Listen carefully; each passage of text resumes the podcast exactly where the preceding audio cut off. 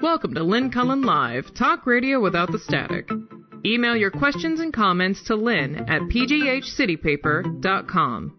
And now your host, Lynn Cullen. Hey there, and uh, welcome to uh, yet another edition, edition of Lynn Cullen Still Alive. It is July 20th, and it's a Tuesday, and I'm sorry we weren't here yesterday. We had technical difficulties. That's that, uh, Susan. Yes.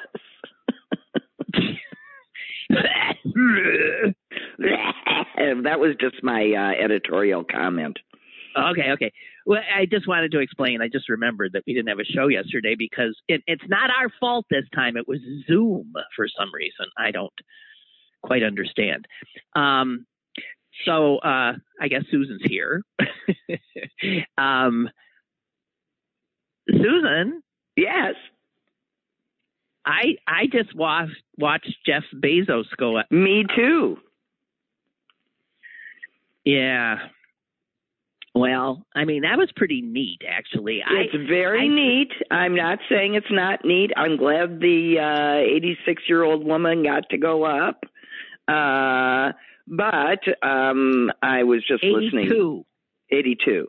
But I I was just uh, you know I'm with I'm with the person that was uh, you know discussing this on television afterwards that said uh, you know I still think there's a lot more important things than two gazillionaires racing each other up into you know yeah space and and right. I think there's right. a lot more things to be spending that money on and I'm you know and he, and he said and I think it just speaks a it it just speaks volumes about where we are as a country in all sorts of different ways and well, I agree as with country him. as a yeah I don't I well I was wa- on whatever network I was watching I think I had I think it was MSNBC I had on someone actually said during it this is American exceptionalism.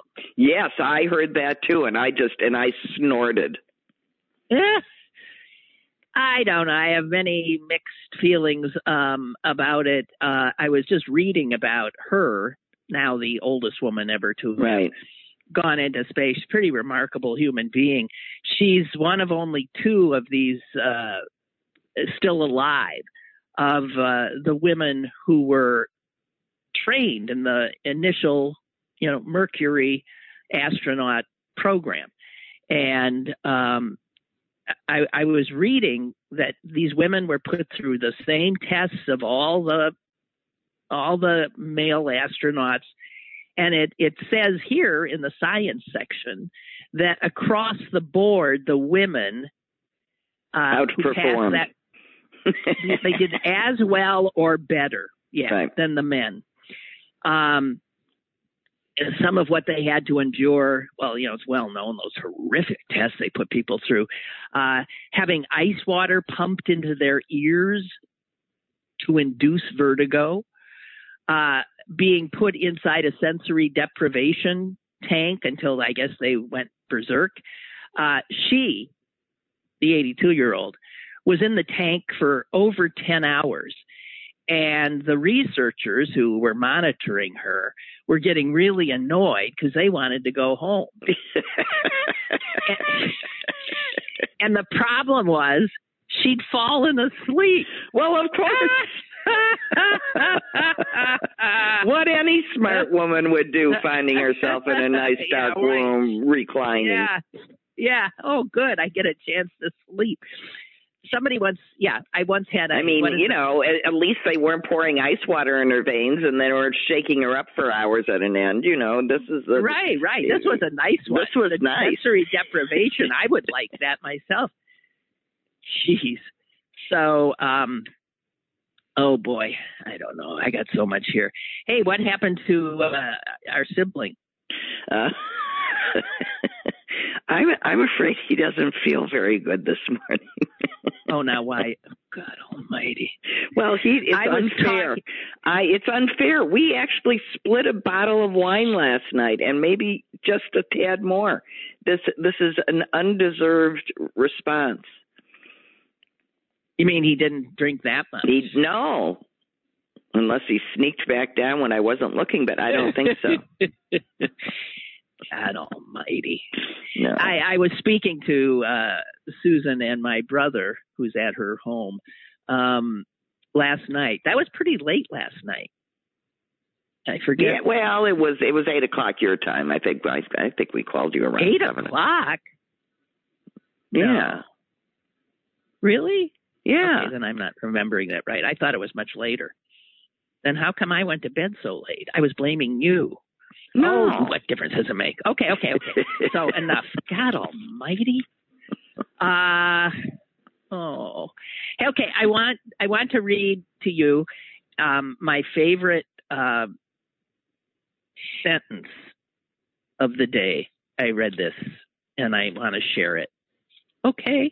It seems like when you're on, Susan, I'm often getting into the, um, well, I think it's because the science section comes out on Tuesdays. Okay. Here it is a meadow frog hopper. Now, I got mixed up because uh, that's a being. It's a, it's a, it's, I thought it was a frog, but then Yeah. I thought again, but it's a frog hopper. It, no, it, Oh, it's a thing. not. It's a thing It's that collects frogs. no, it's an insect. Oh, it's an insect, a tiny little insect about the uh, size of a tic tac. And um, it gets its food from sucking up xylem sap from flowers. Um, xylem, you know, X Y. You're in the spelling bee now. X Y L E M. yes, of course. Anyway, so its sucking powers are so amazing since xylem sap is is like extraordinary hard, excruciatingly difficult, says the article, to suck. and this insect's ability to suck is like the greatest on earth. There's not a better suck up than these guys. The meadow frog hopper, no bigger than a tic tac. But here's the sentence that started the whole story. A meadow frog hopper urinates so much that it could drown itself, but luckily it has a butt catapult that regularly flicks its globules of liquid waste into the air and safely away from its body. So this thing, this bug is urinating almost constantly, but it's not just like what we think of urination. It it is propelled from something called a butt catapult so that it doesn't so, so that it doesn't drown in its own urine. And the Oh, I got to save this one for my grandson. We'll have lots of chuckle, chuckles over this. okay, okay. And the reason the urine uh, it, it's urinating so much is because the xylem sap it's sucking up that no one else could is almost bereft of nutrients. And that's what it lives on. So it literally has to suck and suck and suck and suck and suck and pee and pee and pee to get and catapult and catapult and catapult. Gee, Well, it's a life. it's a rough life. At least it doesn't is- have to wake up in the morning and try and figure out what to do. That's true. Um, it uh, the headline is big on drinking, short on looks, and an enormous suck up. There it is. The meadow frog hopper, a tiny little insect of with great power of sucking. So there's That's that. not what that was not the article I found. I mean when I was looking for things of interest. The one that I found when I was looking for things of interest was was disheartening. And well, it's yeah, about because they're they're a dime a dozen. The did, did you see the story about the para Olympian swimmer Yes, who yes, yes, yes. Let's tell people that horrible story. I did not. So there's a Paralympian swimmer, okay, so who is by definition uh, disabled in some way to qualify for the Paralympics. In her case, well, it, yeah, she is deaf. She is deaf and almost totally blind. Uh, she is one step up from totally blind in Paralympian uh, thought. Well, she's, and, she's had, and, and she has been to the Olympics before, and and gold medals. Amazing gold medals, gold medals. I think she has what four? Something. Yes, and Anyway, uh, her her coach is also Katie Ledecky's coach, and he thought he said they're so similar. It's amazing. Anyway, she had to say, "I uh, I can't go She to can't the come. Olympics," and the reason she can't go is because the American Olympic committee is um, is telling her that she can't bring along her aide, which in this case is her mother, but that's not the point. She can't bring along anybody to show her where she is. They expect her to go. They expect to drop her in the middle of Japan, blind and deaf, and she's supposed to be fine with a mask over her face and everybody else's, so she can't lip read even. Even though she's blind, she apparently can see well enough if she's standing on top of you.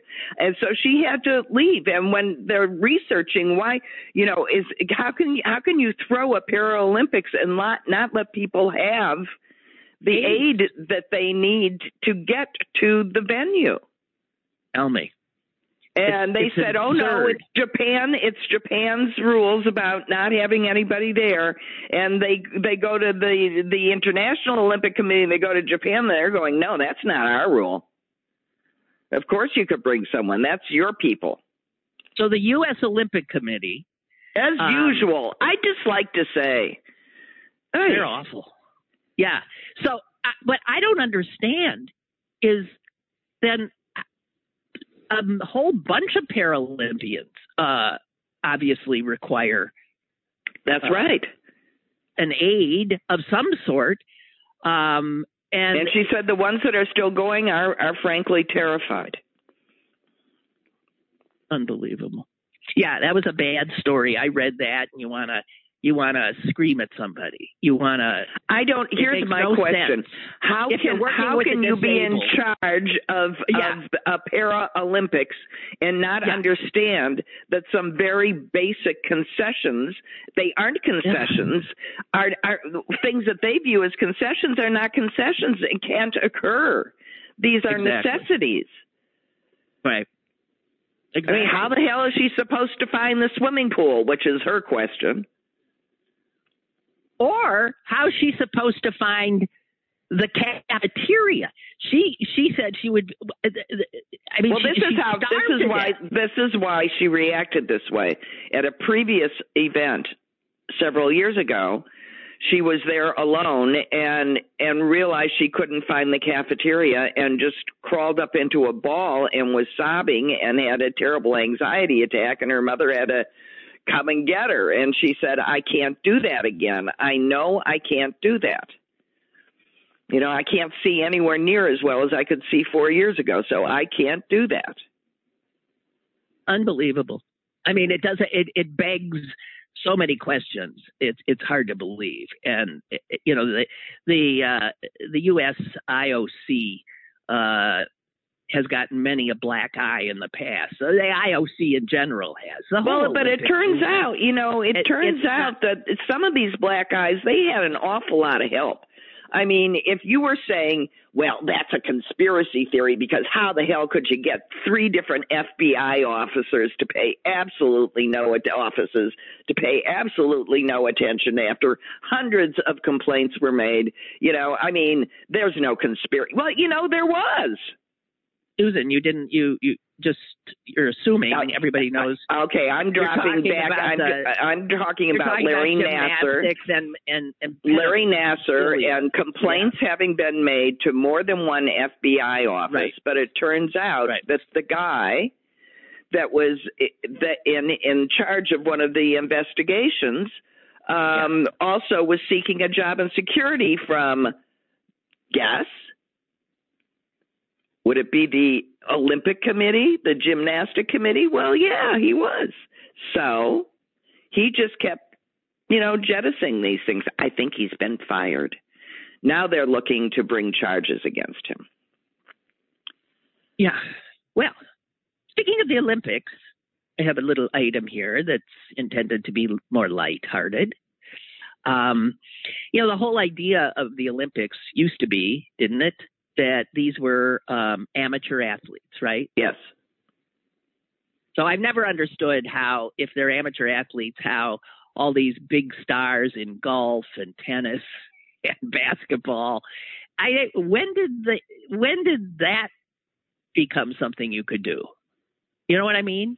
Yeah. In the Olympics. I think I think it, the Americans decided they could do it when every other country was doing it, but it's not what it was. I mean, all the best sports, all the best players of sports and certain sports are professionals, so no one wants to watch the lesser than. I mean, that's all I can think of. It's ratings. It's always it's about ratings, which is money. It's television. It's it's television more than anything else. The Olympics are held not for the athletes. The athletes are the least of. That's why these kinds of things happen. The athletes are just the, um, you know, the lure that gets people in. And uh, they're like tree trunks to paper mills and not much more. Okay. I want to talk about the baseball uh, team. Um, now, I'm a little. Which one? The gunshot? This is what you were doing great. Which baseball team? The gunshot one, or the one where they threw a ball at the at the outfielder? I'm talking about Olympic baseball. Oh, oh okay. Okay. I'm I, sorry. The, the uh, news is so horrifying. It just, you know. I know, I know, I know, I know. So, is there any? um uh I don't even like theoretically, they should be made of, you know, made up of really high quality, you know, say college baseball players. Yeah, but I think that that's not the case, and I'm not no. sure who's paying uh, playing for the American team. One of the problems is that the Olympics are during the baseball season, so it's sort of hard for players, right, to be right. two places at once. I think that's one of the problems. So I want to. There aren't a lot of countries that uh, field a baseball team, and in and then they, there's competitions to whether or not they make it to the Olympic level. My understanding is is there are only six countries that will be competing in baseball. Yeah, you can figure some. Americans. Well, American, Japan. Japan, right. Um, and then uh, let, let's say Dominican Republic, there's a lot of baseball players that come from. That is correct. Uh, Cuba? That would be a good guess, but is not the case. I'm not sure why. Uh, I'll give you the other. So it's U.S., Japan, Dominican Republic, Mexico. Yeah. Korea, yeah. And Israel. Now, here's the funny thing there are next to no baseball diamonds in Israel. And the guess is, is that there's maybe in the entire country a thousand people who play organized baseball in Israel.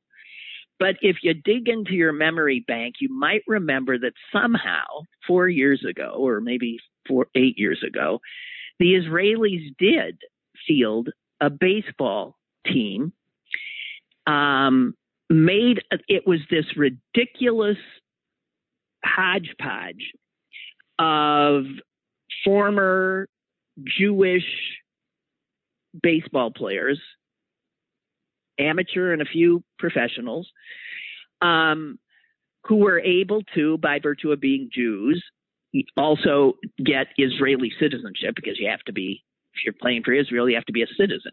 And if you're a Jew anywhere in the world, Israel will say, You're a citizen.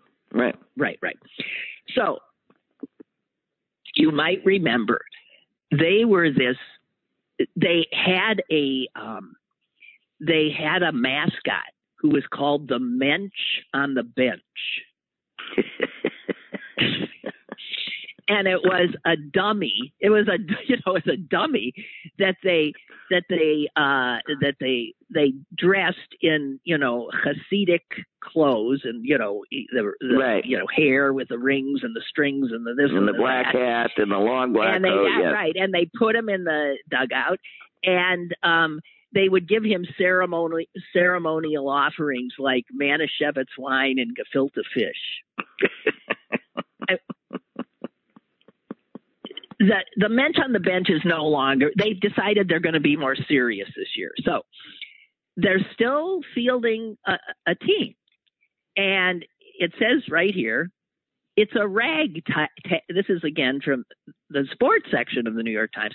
It's a ragtag assemblage of retired major leaguers, current minor leaguers, and weekend warriors. Uh, one of the pitchers works in Manhattan as head of programming for City Winery. Another pitcher is an investment analyst with Goldman Sachs. And another is an exporter of bathroom fixtures. living their dream. They're living their Living dream, dream. man. Yeah, but listen to this. Four years ago, the Israeli baseball team was ranked 48th in the world. But they qualified for the World Basketball Classic and made it to the second round. Are we And then- basketball now, not baseball? Basketball? No, I said, did I say basketball? I meant Yeah. baseball. I'm Okay. still in baseball. Okay. So these these is, these upstart ragtag uh, Israelis are like winning. And in 2019, they continued winning by qualifying for these Olympics. And one of them, uh, the team trainer, uh, said, "We joke that we're a combination of the Bad News Bears and the Jamaican bobsledding team."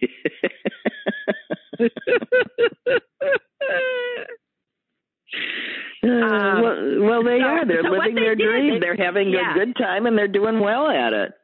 Right. So they were trying mightily. There were people really working to find um, guys who could play baseball who were Jewish.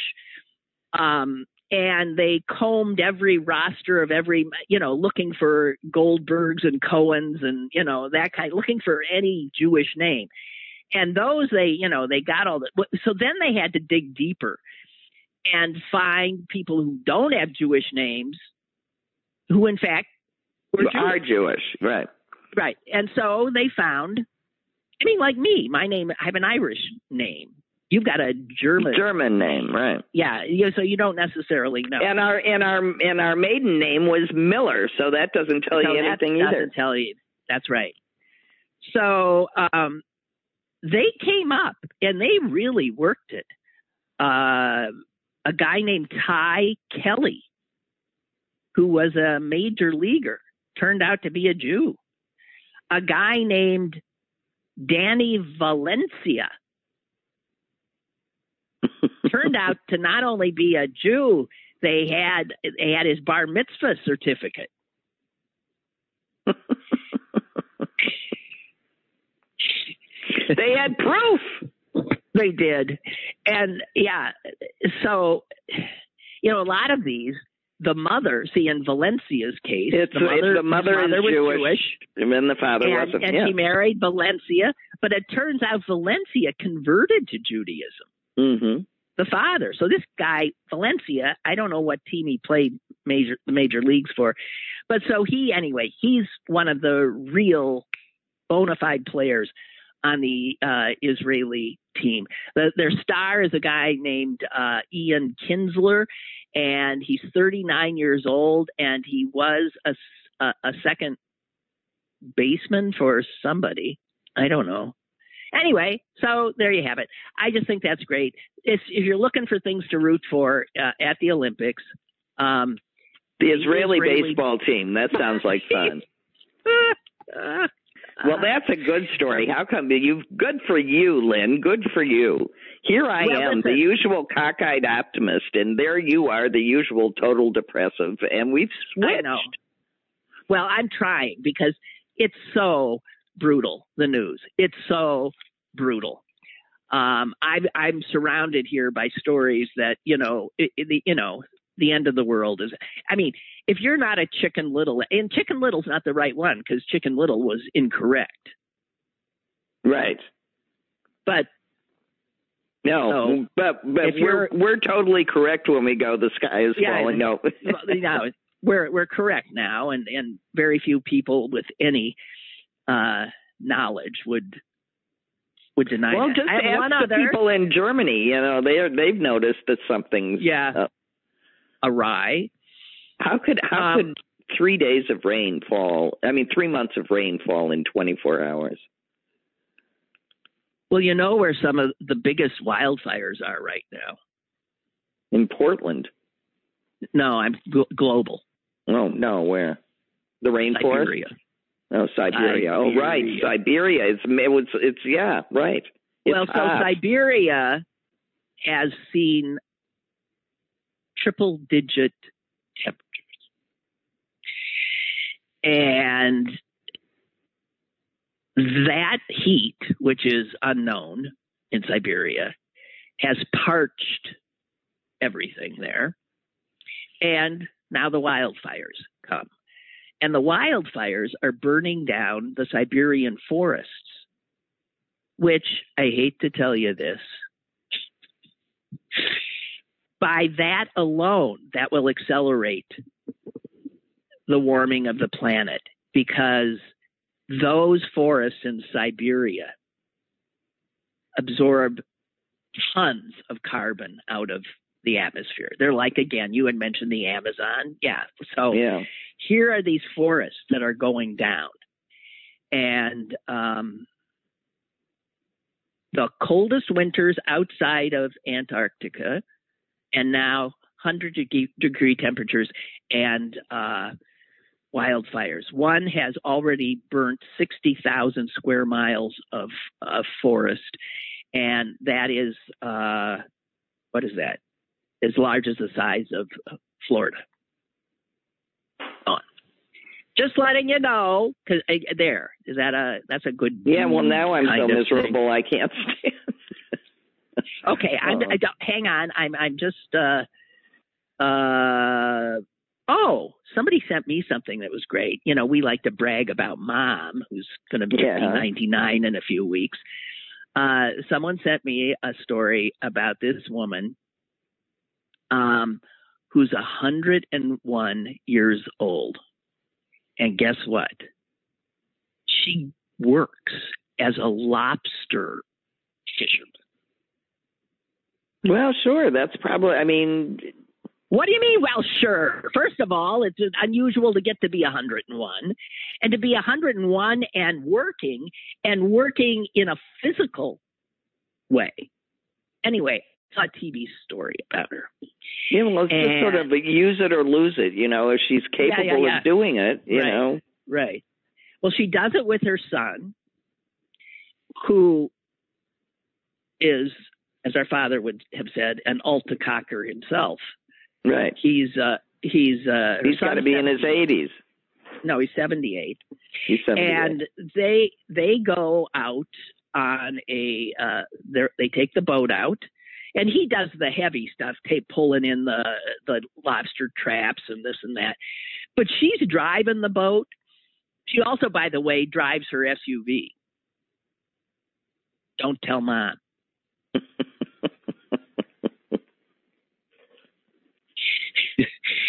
101 she's driving the boat and she also when the when the lobsters come on she bans them you know they're they're right. She's the one that that goes after the claws. Right. she's she's banding them and stuff and man she was the happiest person she was happy and laughing and every she actually started annoying me because after everything she said she would just laugh and laugh and laugh and i thought you can't be annoyed by a happy 101 year old woman but i was i admit it like i would be annoyed i would be annoyed at anybody who laughed after everything they said Well, maybe she was nervous. Does that occur to you? No, well, maybe she didn't se- didn't seem like the type. The other interesting thing is, I think this was in Maine. Yeah. I didn't understand a word she said. oh yeah, that's an accent. That's an accent. Wow. But anyway, there she was. Uh, what else do I have that's maybe uh, uh, uh, oh, oh, somebody sent me a poem, Susan, a la Dr. Seuss. Yeah. About uh, the space flight. No, it's patterned after Green Eggs and Ham, and um, and it's about how people of our age are feeling these days. Okay. Okay. I'm about to do a rendition. Very short. I cannot see, I cannot pee, I cannot chew, I cannot screw. Oh my God, what can I do?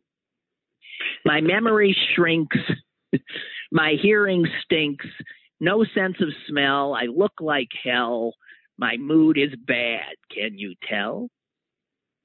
My body's drooping, have trouble pooping, the golden years have come at last, the golden years can kiss my ass little crude there at the end, but that's it. Okay. Sharing it for for anybody who got a chuckle. Okay. Well, or for anybody and, that's nervous that what they're living through is somehow unusual. it's apparently universal. Oh yeah. So here's the other thing. I saw an obituary and man, I my head went whoa because there was a name of a guy that I worked for once. And um and I thought, "Oh my god." And then I saw the age. I thought, "No, no, cuz he was younger than me." Um but was or about the same age. And this guy was 80. I thought, well, it might be his father. And then it turns out it wasn't his father, but it was, yes, an uncle. Here's the title the headline William H. Regnery II, who bankrolled the rise of the alt right, dies. Now, this is a guy whose name you don't know because he flew under the radar. The name you do know is his brother, I believe, and the father of the guy I worked for, who founded Regnery Publishing. Oh, that guy. Yeah. And they print every horrific book by every, you know, right winger imaginable. So the Regnery. That's where Josh Hawley went after. uh Yeah, yeah. After they stopped, whatever the right. reputable publisher wouldn't. Right. So Regnery was uh, a lawyer. The one I knew was a lawyer in Madison when I was working as a legal secretary, and he was at the firm I worked for. Melli Shields Walker and Pease. May I help you?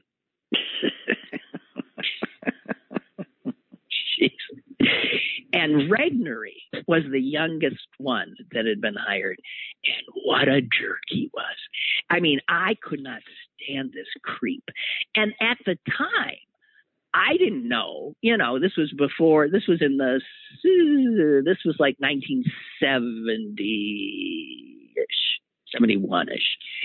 Um, and he was horrible. And then I later realized, oh my God, because I know he left there to take over Regnery Publishing. Al. Al Regnery. And he's quoted in the the obit, the SOB. But listen to what his family has done.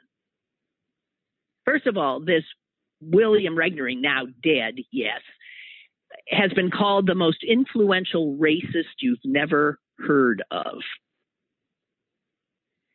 And this family did Regnery Publishing, and this guy underwrote more horror than you can imagine. Do you know who we brought on to? Uh, he, he created a think tank called the National Policy Institute, which was designed to inject white supremacy into mainstream political conversation. And guess who he found to run it? because I'm looking at a picture of him with him. This is the picture they used in the obit. A nice looking young man named Richard Spencer. Uh-huh. Who was by then at the time a PhD student. Richard Spencer, for those of you who think I know that name, Mhm. he's the one who organized the Unite the Right rally in Charleston in 2017. The Jews will not replace us. The Jews will not replace us. And killing that poor girl, right? Yep. Um, so he not only, I mean, this guy was out of his mind. And I'm looking, classic. Here, he's like sort of a, you know, white haired guy with a bow tie and a striped shirt and, you know, looking every bit that, you know, the rich white racist. yeah. He was totally into white identity, eugenics, reducing all immigrations, and even get this splintering North America into racially pure ethno states. That's how far gone. God. Well, and he's not alone. You know, he was very No, successful no, in he lived to see this. He did it. Um, this white supremacy now has overtaken uh, uh, uh, one of the parties, one of the political parties. Um, extraordinarily successful. Um, unbelievable. I knew, you know, this Al Regnery, who I knew was a jerk, and I Yeah. know his dad was a jerk. But this guy is part of the family I did not know about. And he was doing this crap from the time the Regnery I knew was a little kid. He attempted to keep Democrats from voting in Philadelphia when Goldwater was running for president. So what's that? 64. it was 64, right? Right. 1964. Listen to how he was trying to keep Democrats from voting. He hired an airplane to drop this these chemicals with dry well d- drop dry ice into the sky to make a storm. He said, So they wouldn't vote? yeah. Oh, you know, those black people, they don't like rain and they wouldn't vote. He was up there throwing the dry ice out. He recalled, according to the obituary, having burned his fingers on the dry ice containers. Uh, you know, I got to tell you. Oi! So, yeah. anyway, there's a Regnery dead, and we should all feel better as a result. No, well, I'll I'll uh I'll I'll toast his passing later this evening. Okay. Now, I was for some reason, oh, I know, I was watching some stupid musical, old musical, and they were singing about Kalamazoo. And I was thinking there are certain city names that are just so, I mean, they're begging to be in a song. How do you not write a song about Kalamazoo? Right? And Right. I think Kalamazoo, somebody could look it up. I think Kalamazoo has made its way into more than one song. Oh, I'm sure it has. It's just too You good. think? It's yeah, it's just too good. So But then I there's started- others. I mean, it's because the sounds are so pleasant all the way through, and I mean, it's just it, it's musical to begin with. It's not, but you, if you like bring up like say I don't know Sheboygan, that's not as good a thing to write a song about. No, because it's not poetic. right. Uh, but I started wondering about, uh, oh, yeah,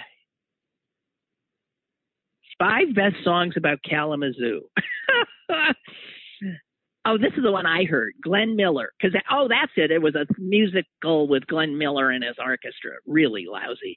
But the song was I've Got a Gal in Gal in Kalamazoo. Kalamazoo. Right. Yeah, yeah. Um, and Frank Zappa has a song about Callum. Whatever. Anyway, so I was thinking of other sort of song. How about Wauwatosa? No. Uh, how about Poughkeepsie? Poughkeepsie wouldn't be bad. That reminds me of the Music Man song. Uh, there's a song in that called Shaboopy or something. Mhm. Poughkeepsie, Poughkeepsie, Poughkeepsie, da da da da da da. Poughkeepsie, right? Yeah, well, it's work. Shipoopi. It's Shipoopi.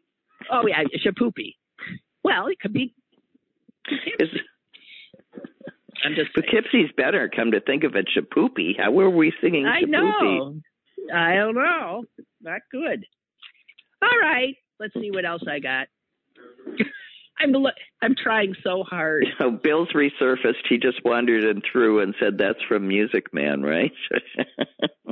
Yeah. Ask Bill if Good he work. knows any Good songs work, William. Ask Bill if he knows any songs with Kalamazoo, Kalamazoo in them because his son went to college in Kalamazoo. Ah, No, you're not going to. Okay. Um, no, he's not going to. He's not going to what? Get on. Pick up the phone. Yeah, tell him to pick up the phone. I have one thing I want to tell him. he, she just has one thing she wants to tell you. Here, uh, I will. Uh, here, hold on. Hello. Hello, Hello. Bill. Yeah. Hello, Bill. You missed. You see, if you'd been on the show, I would have told you about the Israeli Olympic baseball team, which you would have loved. Oh, it, it, Israel has an Olympic baseball team. Uh, we, but we've had this conversation. Are you really putting him on to talk about this? No, but Bill. Do you dig yes. up Sandy Koufax from the grave? yeah, No, no. that's they who got I was a, They got of. an investment analyst from Goldman Sachs. you can't make this up. No, you can't. You can't make it up. I'm just saying. There's a guy named uh, Valencia. Is uh, there a, oh, so they got those Colombian Jews who like didn't know they were Jews? No, or- no, no, no, no, he, no. He actually was bar mitzvah, uh, Oh. Valencia.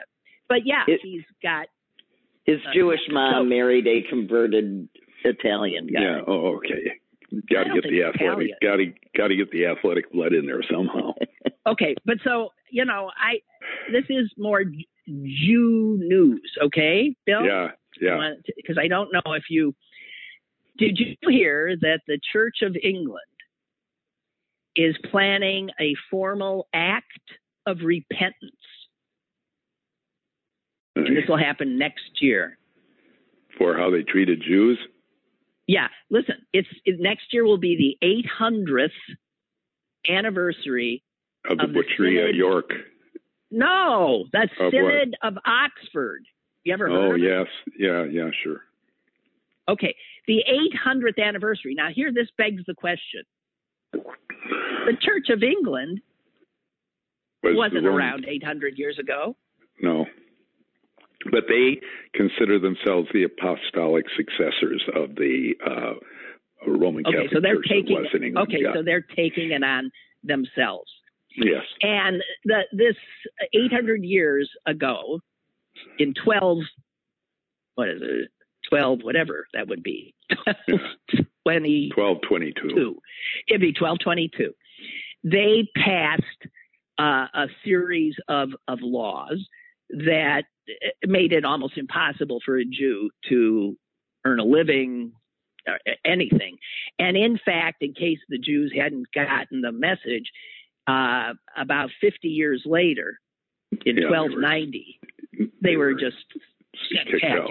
Yeah. Right. They were kicked kicked out.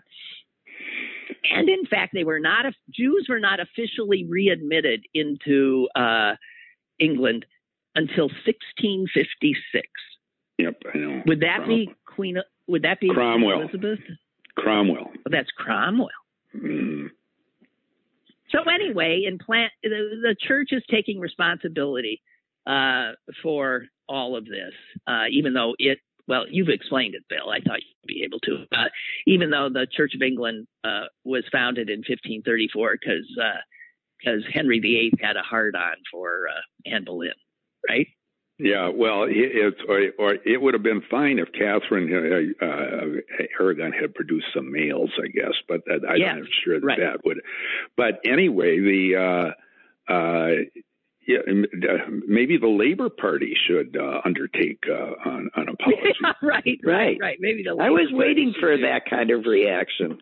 Um, Yeah. Let's let's you know, all talk, no action was my uh, response. Yeah. They they got Well, some pretty vocal. Well, this is a different. This is a church. I mean, the church is doing what, but 800 years uh, to get an apology. I'm thinking we took a long time to apologize to Japanese Americans, but geez, it wasn't 800 years.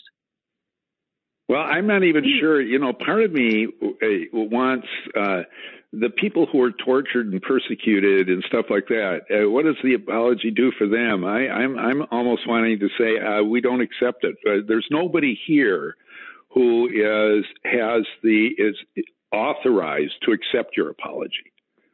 I mean, if you want to apologize for to yourself, uh, that that's fine. Well, but, it's for the victims. Uh, they're right. not here to they're not here to accept it or reject it. Well, you know, there is that theory that apologies do absolutely nothing ever for the afflicted and are designed solely for to make the person who did the Apologize. afflicting Feel good. feel better about what they did. Right. What is Yeah. an apo- What Yeah. does saying I'm sorry do? Nothing. It's. Uh, I mean, I've never gotten an apology Well, that made me feel too much better.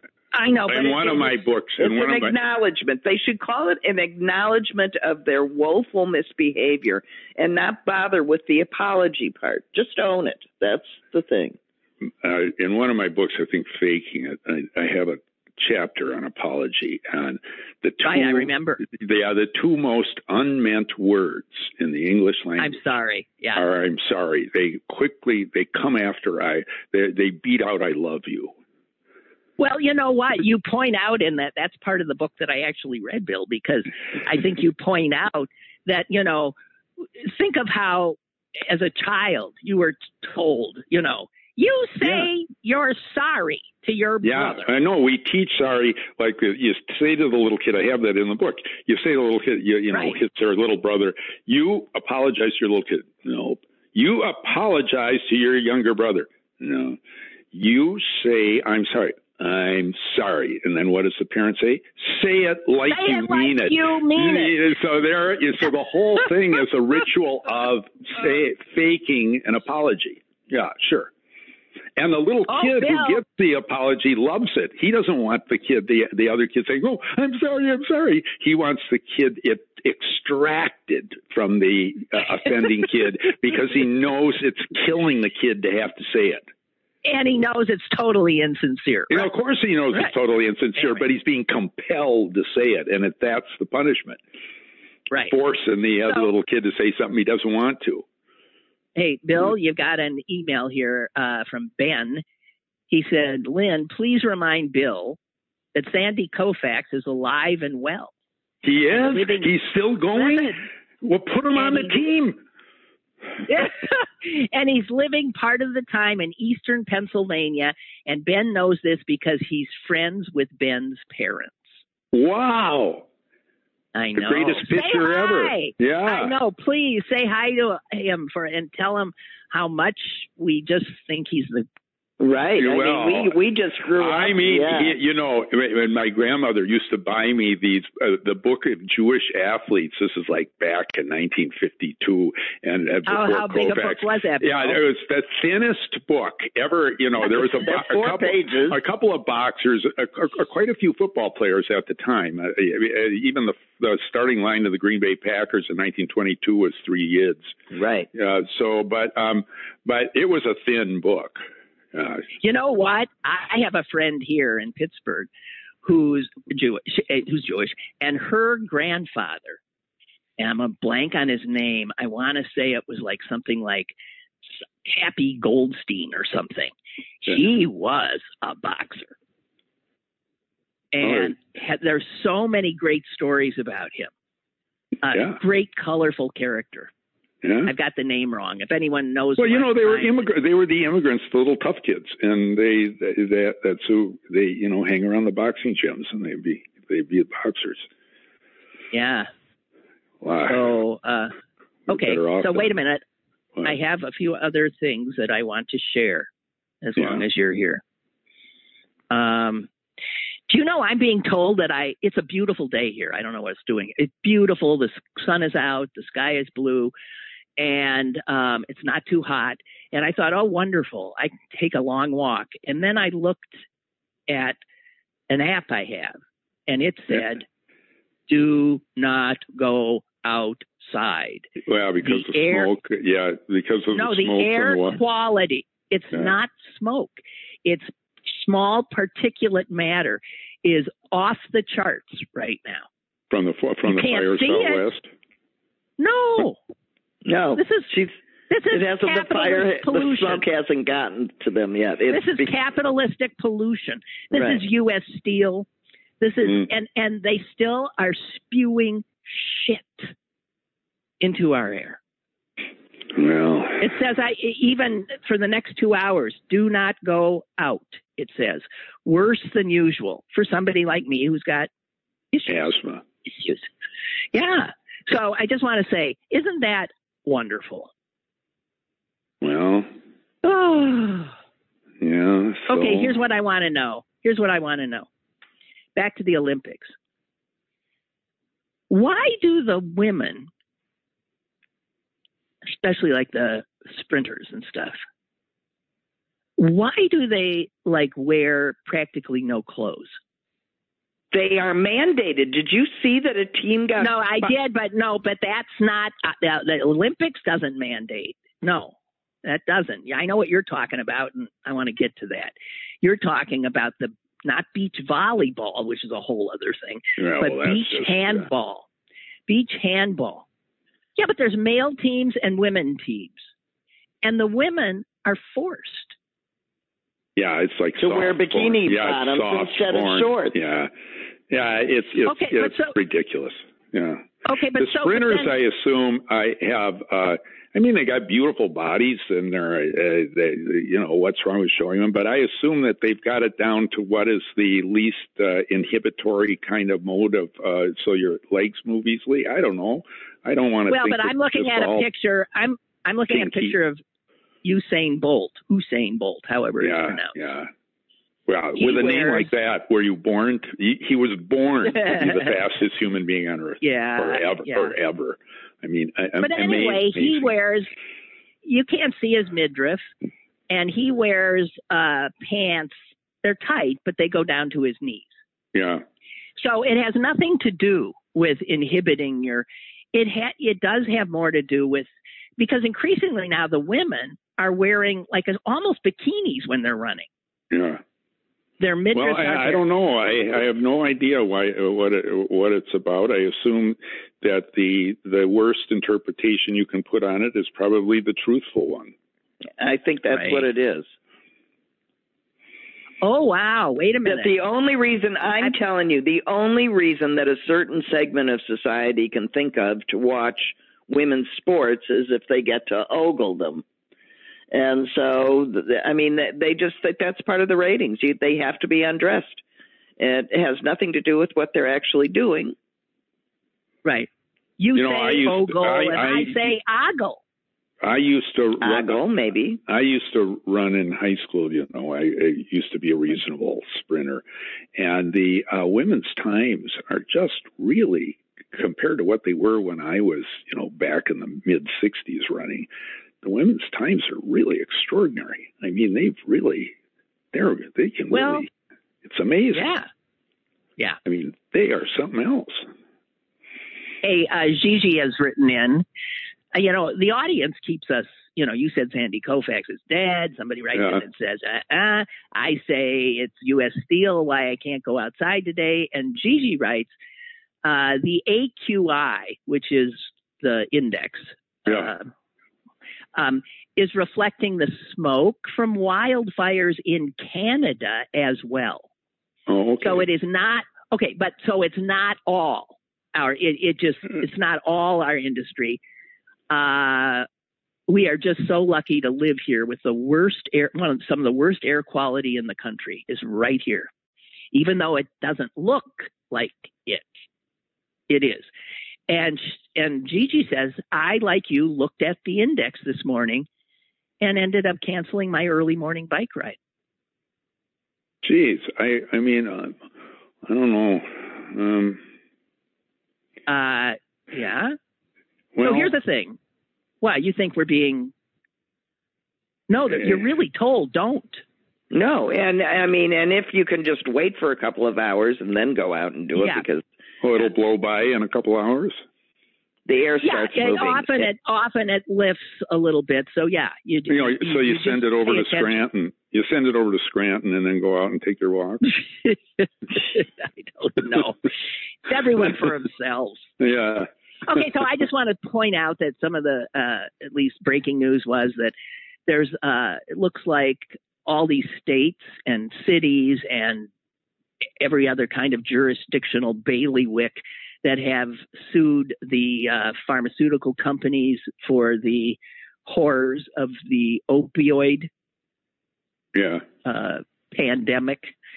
Um, it looks like they've all they've hammered out um, a settlement, but it has to be signed off on by all these states, cities, counties, Native American tribes, other jurisdictions. So whether this and listen to what it says. Uh, the opioid distributors and um, are agreeing that they will pay out $21 billion. Now, I have to tell you something. I have a million reactions. I'm sure that ain't enough.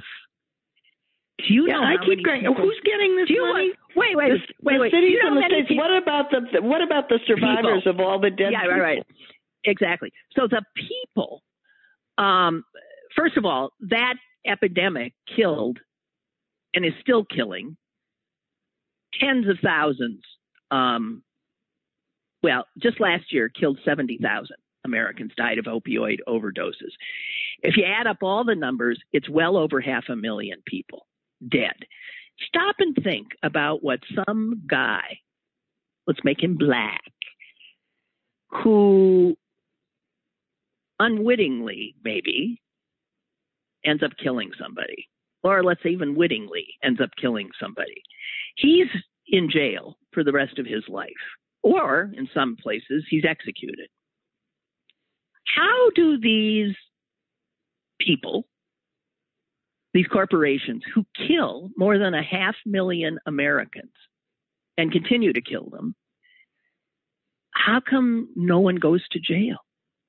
Well, I'd like to know that because I think you're under you're undercounting the numbers. If you're only counting the people that died from opioids and not counting all the people that died from heroin because it's the cheaper form. Well, no, I think I am for the, for, fentanyl and her, heroin, and I think it's all of a piece.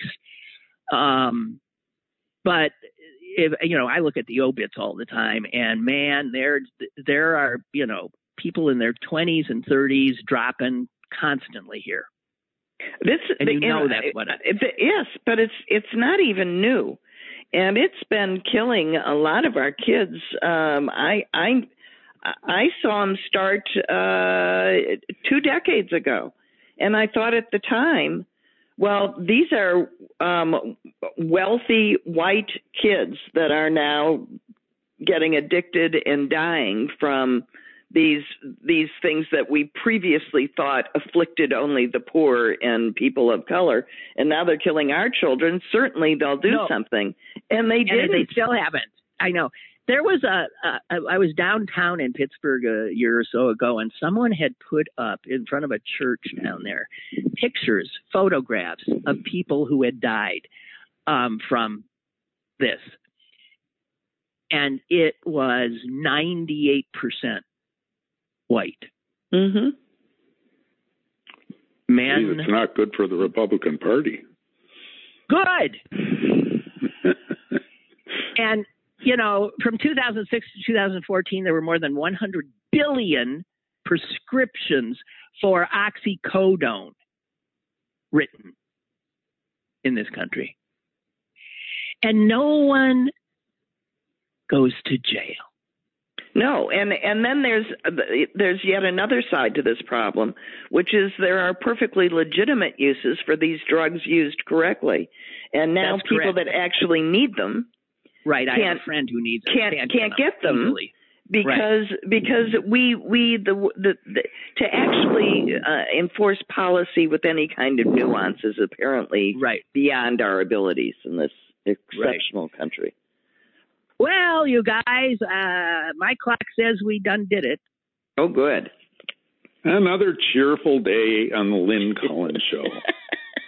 she started out cheerful. I was the one that was. I was- grumpy. Yeah, Bill, you didn't hear about. Can I read for Bill this thing? sure. Bill, there's an insect called a meadow frog hopper. Yeah, I mean, it's no bigger than a tic tac.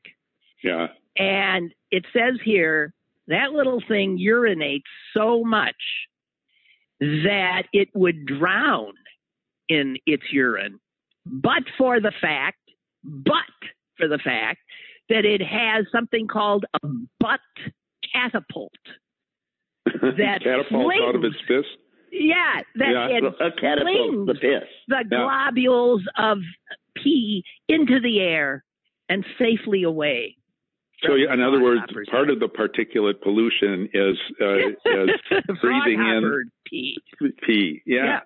Well, Okay. So I just wanted you to know that. And I love I love Israeli I love all the little things about insects. They're they're so amazing. Yeah. They're they're Right. more amazing than humans actually, but um Well, I They- read recently that in fact this globe is their globe. There are we are so outnumbered. You know, Hitchcock did the birds. If you Mhm. were really going to do uh, what could happen, the insects could take us in a minute. They well they they like the, cock, the cockroach the, when they dig up these cockroaches in amber uh, or you know that are I, God knows how many millions of years old they are uh, they are exactly without any modification the present uh, uh, cockroach so that the cockroach I thought you were going to say they break open the amber and they walk out. No, it- well, they could. They they achieved absolute uh, the the the perfection of the form very early on in their evolutionary history, and no and no kind of modification was better than what it had achieved. So the the the uh, cockroaches you see were uh, just been uh, you know are perfection. And uh, what is that? uh, Is that called? Is that what I don't? I never took Latin. they, Is well, that they, what, like sui? Wait a minute. Is that what sui generis means? No, sui generis. generous. Sui generis means a thing unto itself. Self. It means unique. A unique. You know.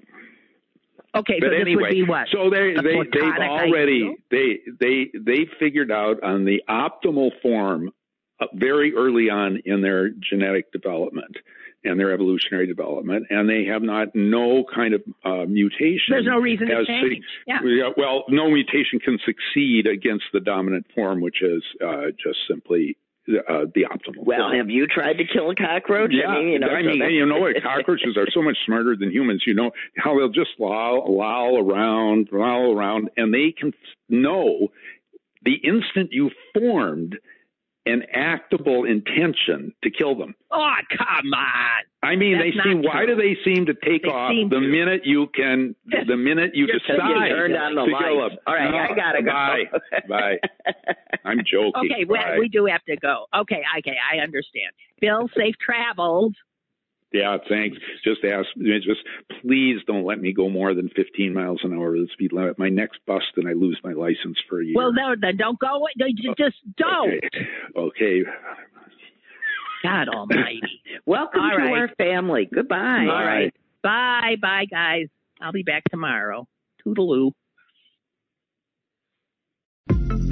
Lynn Cullen Live, Monday through Thursday from 10 a.m. to 11 a.m. and archived at pghcitypaper.com. The opinions expressed on Lynn Cullen Live are those of the host and do not necessarily reflect the viewpoints of Pittsburgh City Paper or its advertisers.